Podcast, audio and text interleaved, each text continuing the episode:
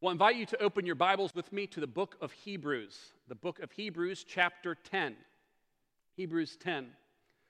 Before we jump into our several month series in the book of Galatians, uh, last Sunday and this Sunday, we're kind of doing single studies on aspects of church life. Today, we're considering habits of grace, or you might call it gospel gifts and Christian rhythms. In other words, because of the gifts that Christ gives us in the gospel, there are certain rhythms, habits that we build into our lives in response to Jesus and what he has done. In this morning, as we walk through this passage in Hebrews 10, verses 19 through 25, we'll see this central idea. Because of God's grace in Christ, we should lean into Christ, the gospel, and our local church.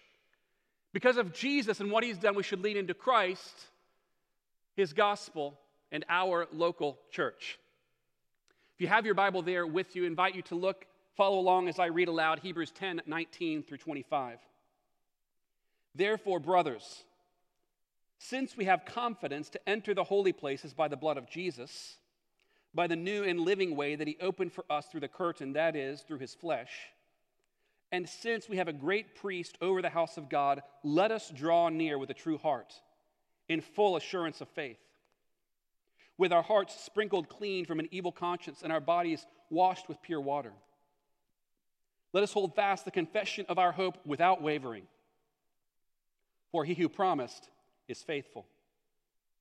And let us consider how to stir up one another to love and good works, not neglecting to meet together as is the habit of some but encouraging one another, and all the more as you see the day drawing near. It was a few days before Christmas. I saw a text pop up on my phone from a member at our former congregation. And she reached out and said, Please pray for my husband. He's experiencing symptoms like he experienced several years ago. It's either a year we arrived in this congregation, this man, a well known leader in this church, began experiencing a tingling sensation in his arm, then sweats and chest pain. As he began talking through with his wife, they took him to the doctor, to the emergency room, and when he arrived there, he learned he had had a heart attack. And this led to quadruple bypass surgery and weeks and then months of recovery. And here we were, six and a half years later, and the man began experiencing similar symptoms. And as he began observing these, and for some time he kept them to himself, you know, we men are stubborn fools. But after communicating to his wife, she said, You gotta go took him to the hospital and began running a series of tests. Well, what is the link between this sensation in an arm and our heart? You know, you could have a tingling sensation in your arm, and it could because could be because you have a tight rubber band around your wrist. It's cutting off circulation. Or it could be a sign that something is seriously wrong. Ever have this uh, with your kids? You're watching them and they're all wrestling on the floor. Everyone's laughing. But you sense as the laughter continues, the emotion increases along with the fun. And there's coming a tipping point, and you know someone's gonna get hurt, and when someone gets hurt, someone gets mad. And so you, as a wise parent, rather than breaking up a fight, decide to intervene in the front side, say, let's stop this where we are while we're all ahead. Or maybe your kids get a little older and you're watching them walk through life and you observe the company that they keep. And you observe the choices that their friends are making, and you're watching this and you try to warn them. If you head down this path, it leads to heartbreak, to destruction. You see, what we're doing in all of these instances, whether it's physical, medical, whether it's rearing children, whether it's seeking to train our older children, is we're trying to observe symptoms that communicate that there is a problem. And the question for us as a church is what are signs in our lives that can communicate to us personally or to us as a church that we could be headed for a problem? Hebrews 10 is written to a church in trouble. You see, in this church, they're experiencing professing Christians with low commitment. See, there are people who have had an experience with the gospel, who profess faith in Christ, and if they don't demonstrate consistent faithfulness in their personal life or in their communal Christian life. But not only this, there's evidence that there are people who actually walk away from the faith. People who have tasted what it means to hear the gospel, to experience life as a part of a visible community of faith, and yet not experience the transforming power of the gospel in their own hearts. They walk away. As people who have given some evidence but no longer profess faith in Christ. So, how, how is it that in the face of such trouble, we address these symptoms, these threats, these signs that could communicate there is a problem. How do we protect one another? How do we care for souls in the church? And this passage indicates to us that it's really a two step process. And the first step is to see what God has given us in Jesus Christ. You see, if we don't understand the gospel, if we don't understand who Jesus is, we can't walk with Jesus. But then the second response to this is this so we observe the gifts we have been given, and by faith we receive them. But secondly, we recognize there are responsibilities that come through, come with this. There's a response to the gospel, response of walking with Christ, response of committing daily, weekly to fresh communion with Jesus, living in light of what Christ has done for us. So, first, let's consider together the gifts that God has given us in the gospel. You see, well, we arrived in verse 19 and we kind of jumped into the middle of a conversation with this church, with these believers. You see, this therefore is a response to everything that has come before in the first nine and a half chapters of Hebrews.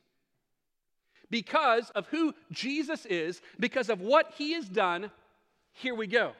You understand who Jesus is and you live in light of that, but if you do not understand this, you can't do the rest. You can't offer a life pleasing to God apart from Jesus Christ. And Hebrews begins by showing us how far superior Jesus Christ is to every other being in the universe. It doesn't matter what image you create or what person you study.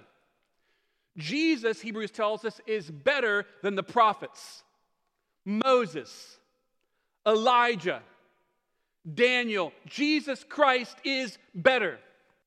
Jesus better than Moses, the great leader who leads God's people out of Israel, the great redemptive act in the old covenant, the exodus of God's people crossing the Red Sea, receiving the, Mount, the covenant at Mount Sinai. Jesus Christ is better. But not only is Jesus better than human beings, he's better even than the angels. These celestial beings. Jesus Christ is an eternal king, superior to every other being. If you were to track back and just glance a few verses before this, in the beginning of Hebrews 10, you'd see these words For since the law has but a shadow of good things to come instead of the true form of these realities. I want us to pause for a moment and think about this picture, this metaphor that Hebrews 10 paints for us here. Now, I brought with me, it's not a real shadow, you can see a few shadows here, but I brought with me a profile. Now, I don't know if you can see or recognize who the person in this profile is, but it's allegedly me. So, this is a sketch of me from the side. Now, if you know me well and you, I don't know, we're walking through some store in Charleston and you came across this profile, you might think that looks like someone I know. And in a sense, this resembles the reality. And so you look at this and it hints at this. But can this speak? Can this move? Can this touch? No, because the shadow, though it resembles the reality, isn't as great as the real thing. So the law, the old covenant, hints at the coming reality. It gives us the shadowy outline of the true thing. It describes for us what we are going to receive and it prepares us for the real thing. But, brothers and sisters, the shadow can never compare to the real thing. In Christ, the reality comes to bear. So God takes all that Jesus Christ has done and writes it in a new covenant. A new covenant is not like the old, is superior in every way, just like Christ is superior to every other being. You see, the success of the old covenant is dependent upon our obedience. And we can never obey like Christ obeyed. But in the new covenant is guaranteed by the success of Jesus himself. It's not like the old covenant. And by Jesus' success, he brings with him all of us who receive him by faith. And we enter into this new covenant. And so the writer highlights now two gifts that we receive through this covenant. And the first is confident access. We sang just a little while ago, Bold I Approach. Well, September 15th of this year, Jewish people will celebrate together Yom Kippur, which for millennia now has been observed as the Day of Atonement.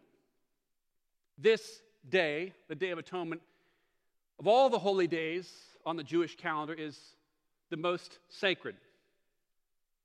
Faithful, committed Jews celebrate this day with fasting and prayer. It's the Christmas and Easter all rolled into one on the Jewish calendar.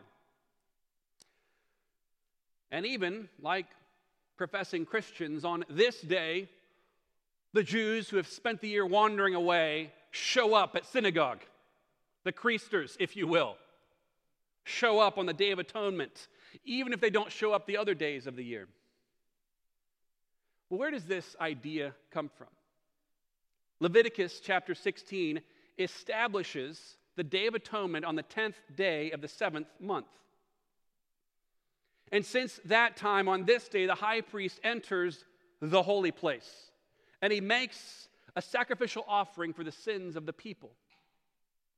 But it's not a single sacrifice, it's even in this moment a triple sacrifice. You see, he offers first a bull for himself, recognizing that he himself is a sinner and needs cleansing. Then he offers a goat for the sins of the people. He prays over this goat, confesses the sins of the people for the people, intercedes for them, and slays and slaughters this goat there for sacrifice. But a third goat he sends out into the wilderness, the scapegoat. This one sent out the camp bearing the sins of the nation. In this holy place, the Lord Himself dwells in a cloud, the Spirit of God there. You see, the high priest's entrance into this place, into this moment, is so sacred that preparation is key. He can't walk in glibly. He can't walk in fearlessly. He must enter this moment with fear, trembling, and reverence because he is about to come to the God of the universe, the most holy one. He goes through strenuous cleansing and preparation, washing not just himself, but all of his garments down to his underwear to be sure he's ready to enter the presence of the living God is a fearsome thing. I mean, why does the priest go through all of this careful preparation? Leviticus 16 says it's so that he may not die. You see, for an unholy being to come into the presence of a holy God would be to be struck dead. So, why is this day, Yom Kippur, such a big deal? Because the Day of Atonement is the single day, the one day of the year when the holiest Jew could dare for a few moments after careful preparation to enter the presence of God, to, to offer a sacrifice on behalf of the people in God's presence. He must wash himself before and after this visit. So, when verse 19 says, We have confidence to enter the presence of God, this is unbelievable. We, brothers and sisters, can confidently enter the presence of God. And there are two things that open this access to us. Verse 19, we can enter by the blood of Jesus. Verse 20, by the new and living way that he opened for us through the curtain, that is through his flesh. Now, we don't think of sacrifices this way, but we know what it means to carefully prepare yourself to enter a room. Now, no matter what you think of COVID and your relative risk to the disease, we recognize that when you work in a COVID ward, where you're guaranteed to be surrounded by people infected with this disease, it requires a different level of preparation. A year ago, no one knew what PPE was personal protective equipment. You work in the infectious disease ward, you don't just throw on a mask, you throw on a hazmat suit. You can't touch the stuff, you don't want to even encounter it. So there's a door sealed, separating contagion, health. And in the temple, like that door, there was a curtain separating the holy place from the rest of the temple. This curtain acts not only as a barrier, but also as a shield protecting God's people. God's presence is so overwhelming that to encounter the presence of the holy God without personal protective equipment would be to be struck dead. So when Matthew records the death of Christ, he comments that when Jesus died, the veil of the temple was torn in two from top to bottom. Curtain torn in two, dead are raised to life. Finished the victory cry. Jesus' body and blood tore down the barrier separating us from the infinitely holy Creator God. We can now, through Christ, enter God's presence boldly. We can strip off the protective equipment in Christ and run into the presence of the Creator God. This is unbelievable. You might be sitting here wondering if you reflect with reality on yourself how an unholy, unrighteous person could enter the presence of a holy God. How someone like you, who's looked at the things that you've looked at, who's thought the things that you've thought, who's said the things that you've said, who's broken relationships like you've broken relationships, could enter this presence. But you could have the worst personal history, the worst family history, the worst imagined history, and enter the presence of God perfectly, confidently through Christ. It doesn't matter who you are, it doesn't matter what you've done in Christ. You can boldly enter the presence of God. In the Old Covenant, you could be the most holy person, the person who gave the most attention to detail, the person who devoted the most of himself to worshiping this God and fear entering his presence.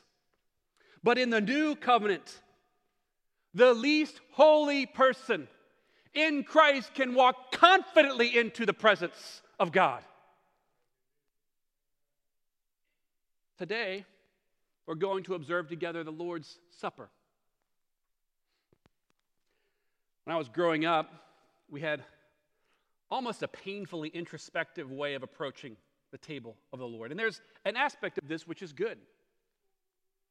1 Corinthians 11 tells us not to take this meal in an unworthy manner, but to approach God in Christ willingly repenting of our sin. But what does the new covenant declare to be true?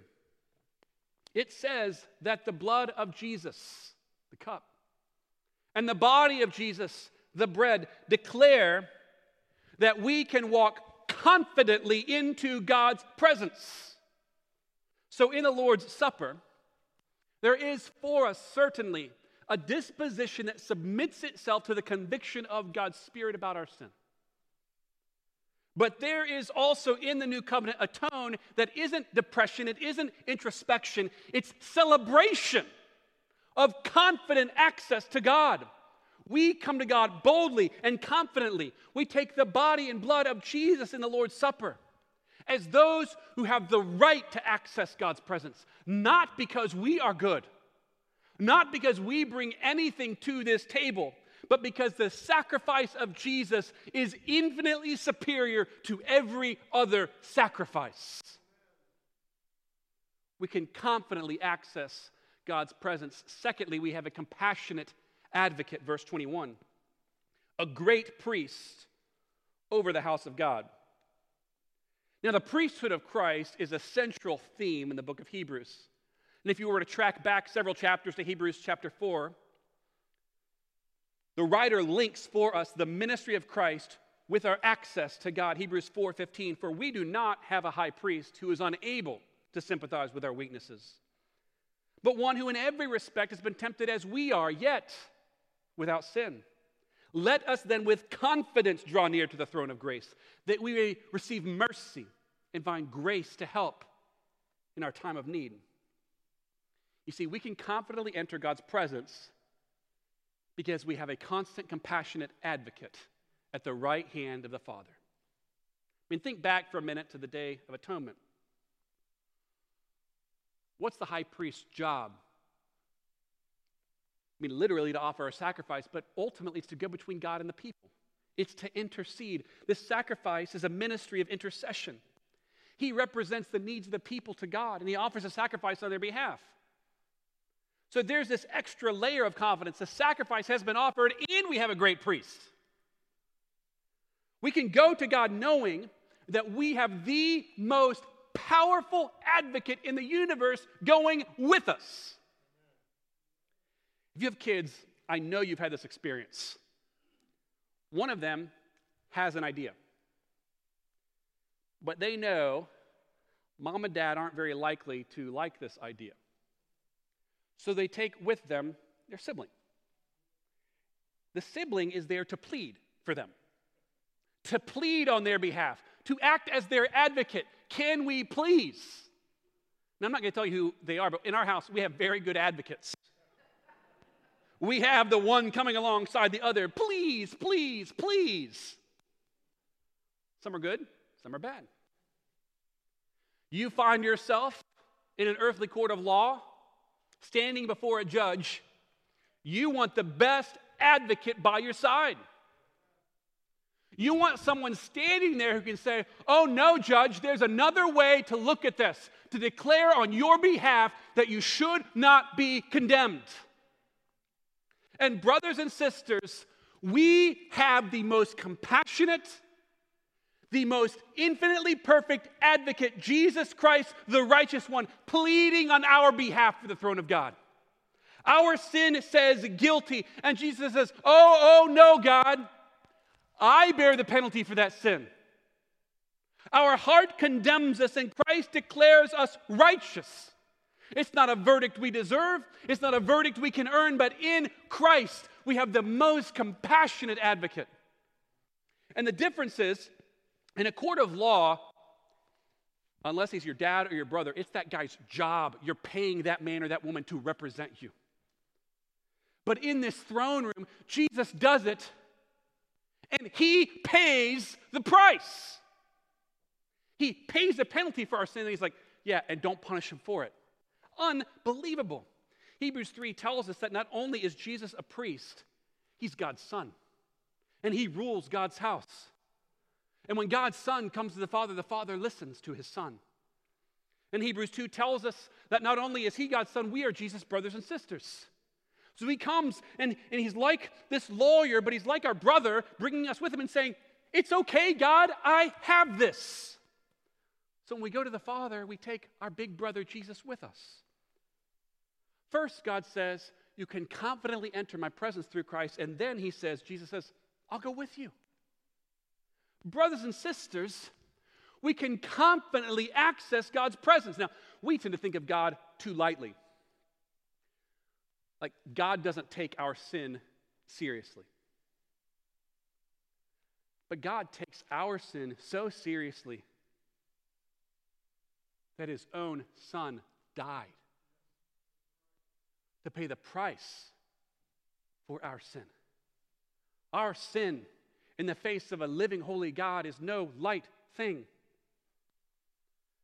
So we think of God too lightly, but on the other hand, we think of God too distantly. Like a God who thinks that way about our sin couldn't care about us. But Hebrews tells us this is a lie. It's just the opposite. Our sin is a really, really big deal. But God also cares about us personally to the point of sending His Son to bear the penalty for our sin.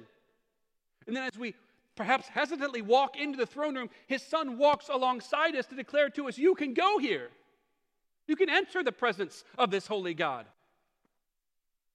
So there is a wonderful promise here, but there is also a sobering warning. Because in Christ, anyone can confidently enter the presence of this King. But without Christ, no one can enter the presence of the holy God. Or like that goat, the one on whom the sins are symbolically placed, and he's sent outside the camp, sent beyond the presence of God's favor. The only way to access God's presence and God's favor is to turn from your sin.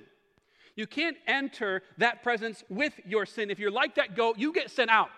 Depart from me, you worker of lawlessness.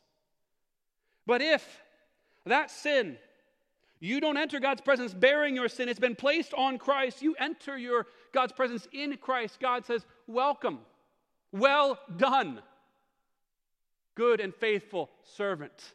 Enter the joy of your Lord. If you trust the death, the sacrifice of Christ in your behalf, if you turn from your sin, if you trust Christ, you can confidently enter God's presence. But to attempt to enter that throne room without Christ is certain death. Would you turn from your sin and trust Christ today? So, Christ gives us confident access. He is our compassionate advocate, and He asks for us some responsibilities, some rhythms in response to what He has done gospel habits.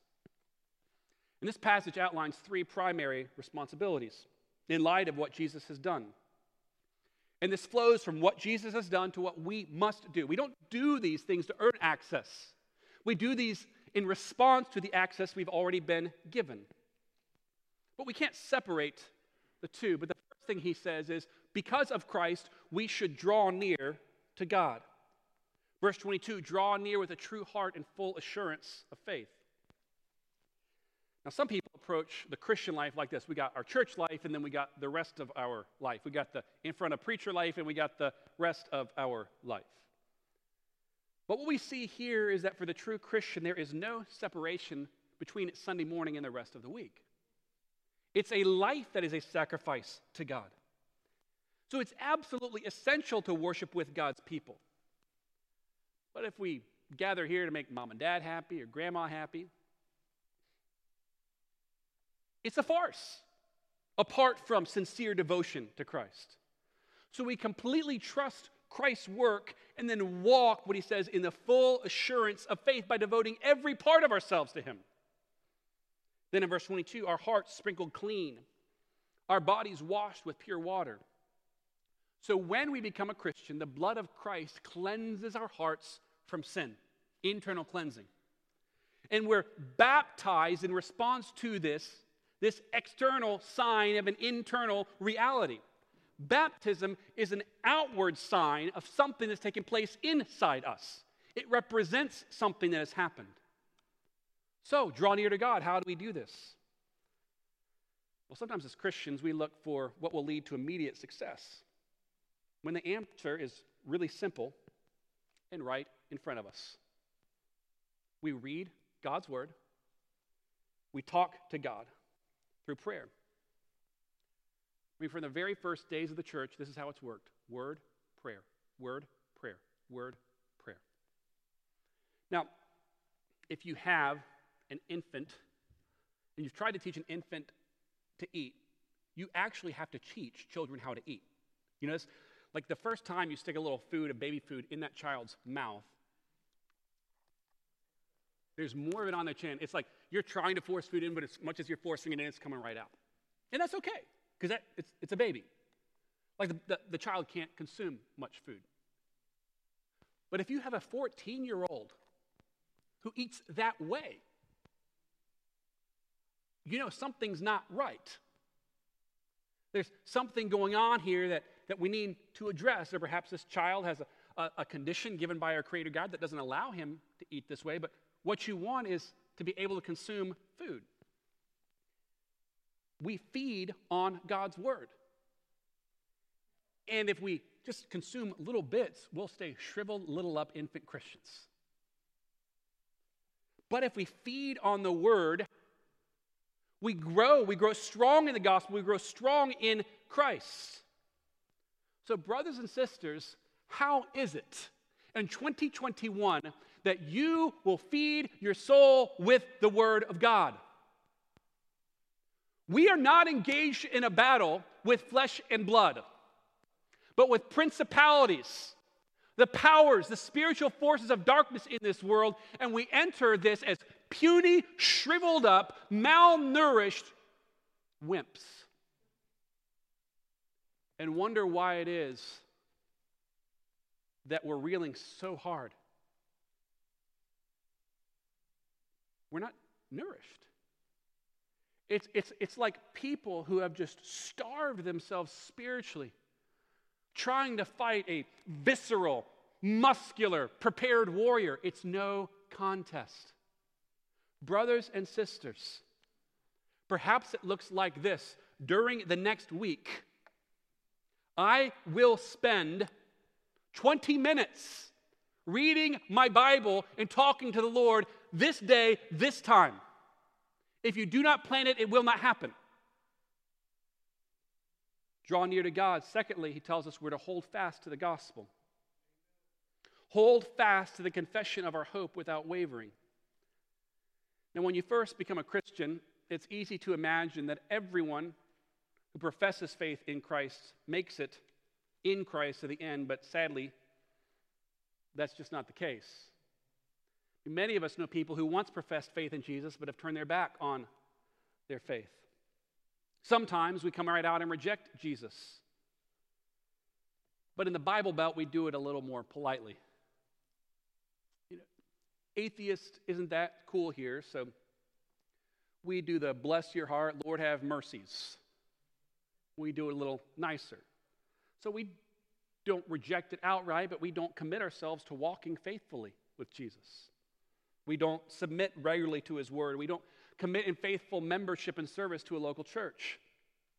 Jesus is our lucky charm, not our way of life. So we can reject Jesus explicitly or implicitly, but God's word offers no assurance to professing believers who don't live their life walking with Jesus. There is no, ca- you can search a scripture and look for the casual Christian. You cannot find one. They're not Christians. So, where does the fuel for this faithful perseverance come from? Look at the end of verse 23. He who promised is faithful. God always keeps his promises. God promised he would send Jesus to die in our place. Promise fulfilled. God promised Jesus would rise from the dead. Promise fulfilled. God promises Jesus is coming back, that he will set everything right. Promise fulfilled, or as good as fulfilled. And there are a host of other promises, and God is keeping all of these promises. It is impossible, Hebrews 6 tells us, for God to lie. So we can rest in the faithfulness of God who keeps his promises. And the third thing that the writer tells us is to lean into our local church community. So, what we've got to do is pretty simple stay close to God, hold on to the gospel. Well, how do we do this?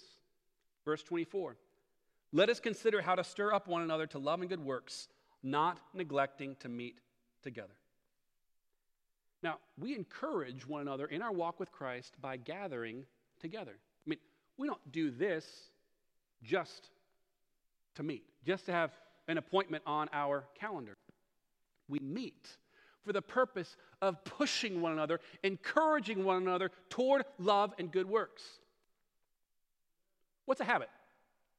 A habit is something you do automatically. You get up, put your feet on the floor.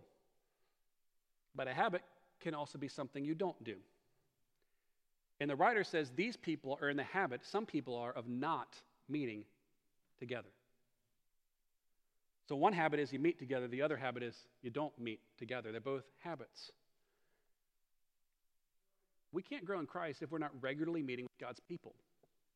This is, this is not me as a pastor trying to guilt anyone.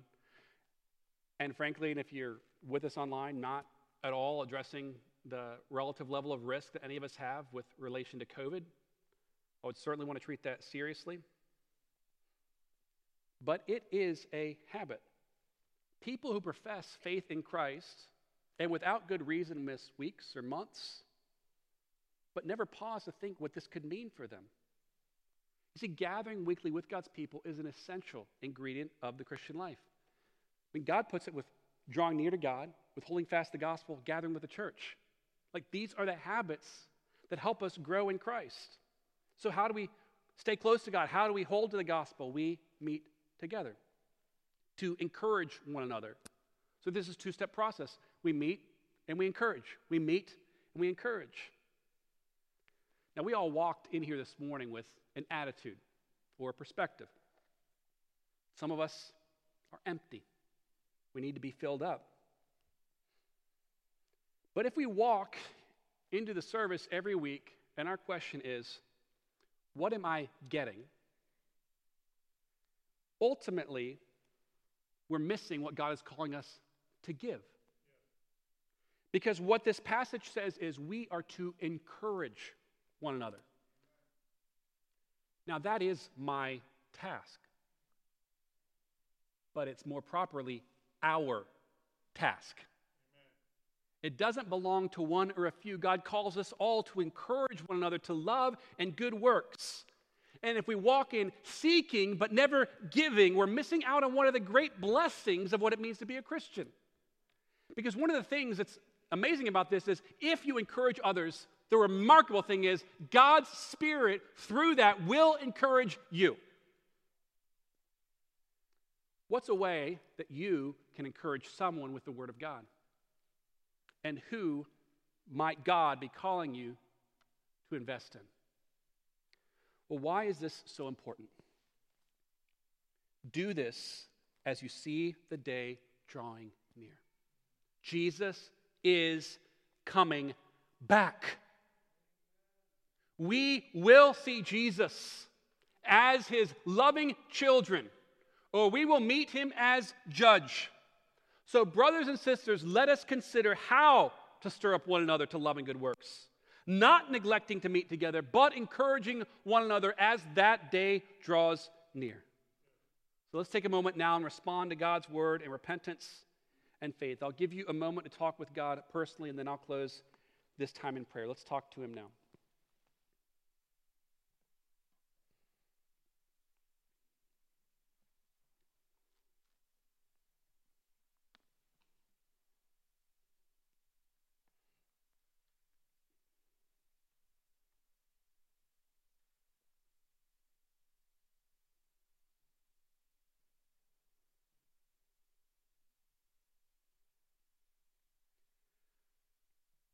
Oh God, I thank you that in Christ we can confidently come into your throne room. That we have the best advocate. But God, I pray too, as your children, that you will help us obediently respond to your grace. Cling to the gospel, cling to Christ, and encourage each other by gathering together. Lord, these things aren't magic tokens, they're just the means by which you've given us to walk with Christ. Lord, I pray for those who are unable to be here and long to be here. I pray that you would encourage them. It can be such a discouraging thing to want these things and feel like you can't live them out. So, God, I pray that your Spirit would minister grace and encouragement to them. And Lord, I pray that in Christ you will help us walk faithfully to the end, looking to Jesus, the founder and finisher of our faith, who for the joy set before him endured the cross, despised the shame, and is now, even now, at your right hand pleading for us. And we pray all of this in Jesus' name. Amen.